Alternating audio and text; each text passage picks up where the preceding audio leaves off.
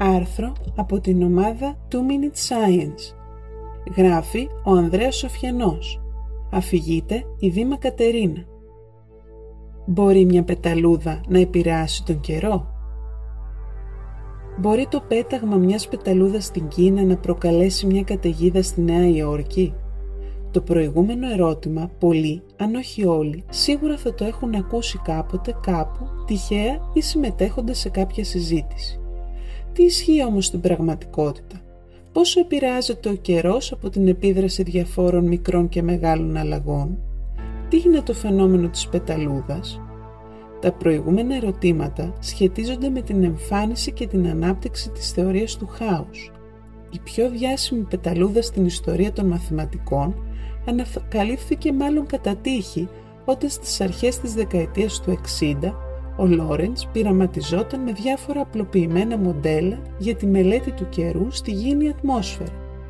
Ένα πρωί, χωρίς να γνωρίζει αυτό που θα ακολουθούσε και αφού στρογγυλοποίησε κατά ένα χιλιοστό τις αρχικές συνθήκες που είχε δώσει στη Royal McBee την προηγούμενη μέρα, θα φύγει για τον καθιερωμένο του καφέ στο κηλικείο του MIT. Όπως συχνά συμβαίνει στην επιστήμη, το αναγκαίο εκφράζεται μέσω ενός τυχαίου γεγονότος έτσι και εδώ το αποτέλεσμα ήταν κάτι το αναπάντεχο. Η εικόνα που πήρε ήταν τελείως διαφορετική από αυτήν της προηγούμενης μέρας. Οι τροχές αποκλίνανε αισθητά η μία από την άλλη πολύ γρήγορα. Μέσα από τη μελέτη αυτής της πρωτόγνωρης συμπεριφοράς, ο Λόρεντς κατέληξε σε δύο βασικά συμπεράσματα θεμελιώδους σημασίας. Το πρώτο αφορούσε τη σχέση των αρχικών συνθήκων που δίνουμε σε ένα σύστημα με το αποτέλεσμα της συμπεριφοράς που αναμένουμε. Το συμπέρασμα ήταν ότι πολύ μικρές αλλαγές στις αρχικές συνθήκες μπορούν να οδηγήσουν σε μεγάλες αλλαγές στη συμπεριφορά του συστήματος. Το δεύτερο συμπέρασμα αφορούσε την ανάδυση μιας νέας μορφής τάξης.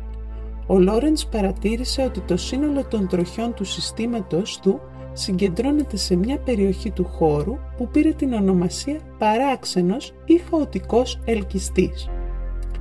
Ο ελκυστής του Λόρεντς που φαίνεται στην εικόνα 2 δείχνει την περιοχή γύρω από την οποία συγκεντρώνονται οι τροχές. Η περιοχή αυτή έχει καθορισμένη δομή, πράγμα που αναδεικνύει και την έννοια της νέας μορφής τάξης που αναφέραμε. Στο προηγούμενο σχήμα αποτυπώνεται η πολυπλοκότητα αυτής της χαοτικής συμπεριφοράς, αλλά και η ομοιότητα που παρουσιάζει το σχήμα με μία πεταλούδα. Αυτή η ομοιότητα οδήγησε στη διαμόρφωση της κοινωνικής συνείδησης που σε πολλές περιπτώσεις εκφράστηκε και εκφράζεται με την άποψη ότι μια πεταλούδα επηρεάζει τον καιρό. Αποδεικνύεται έτσι η βαθιά επίδραση που έχει η επιστήμη σε όλες τις πλευρές της κοινωνικής ζωής. Οι απαρχές στη διαμόρφωση της θεωρίας του χάους βρίσκονται στις αρχές του 20ου αιώνα και την απόδειξη από τον Πουανκαρέ της μη επιλυσιμότητας του προβλήματος των τριών σωμάτων. Η ανάπτυξη της θεωρίας του χάους, όπως ονομάστηκε, ήταν ραγδαία στις δεκαετίες του 70 και του 80 και συνδέθηκε με τη μελέτη ή την ανακάλυψη πλήθους φαινομένων από το σύνολο των διαφόρων επιστημών, Τέτοια παραδείγματα μπορεί να δει κανείς από την πληθυσμιακή βιολογία μέχρι οικονομικά μοντέλα ή και την προσπάθεια ερμηνείας πρόβλεψης γεωπολιτικών συγκρούσεων και ανακατατάξεων.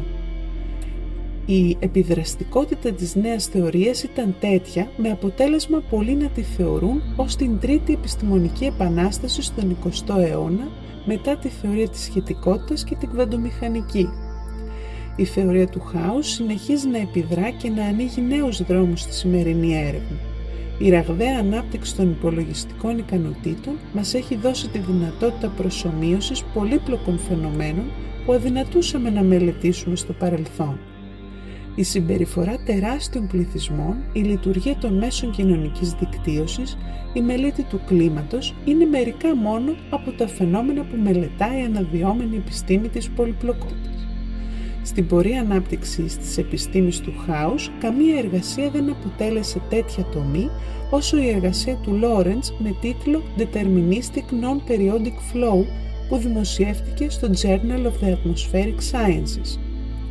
Οι έννοιες του τυχαίου, της μη προβλεψιμότητας, αλλά και ο επαναπροσδιορισμός της έννοιας του δετερμινισμού ήρθαν ξανά στο προσκήνιο σε πλήθος επιστημονικών πεδίων από τη φυσική και την τοπολογία μέχρι τη φιλοσοφία της επιστήμης και την επιστημολογία.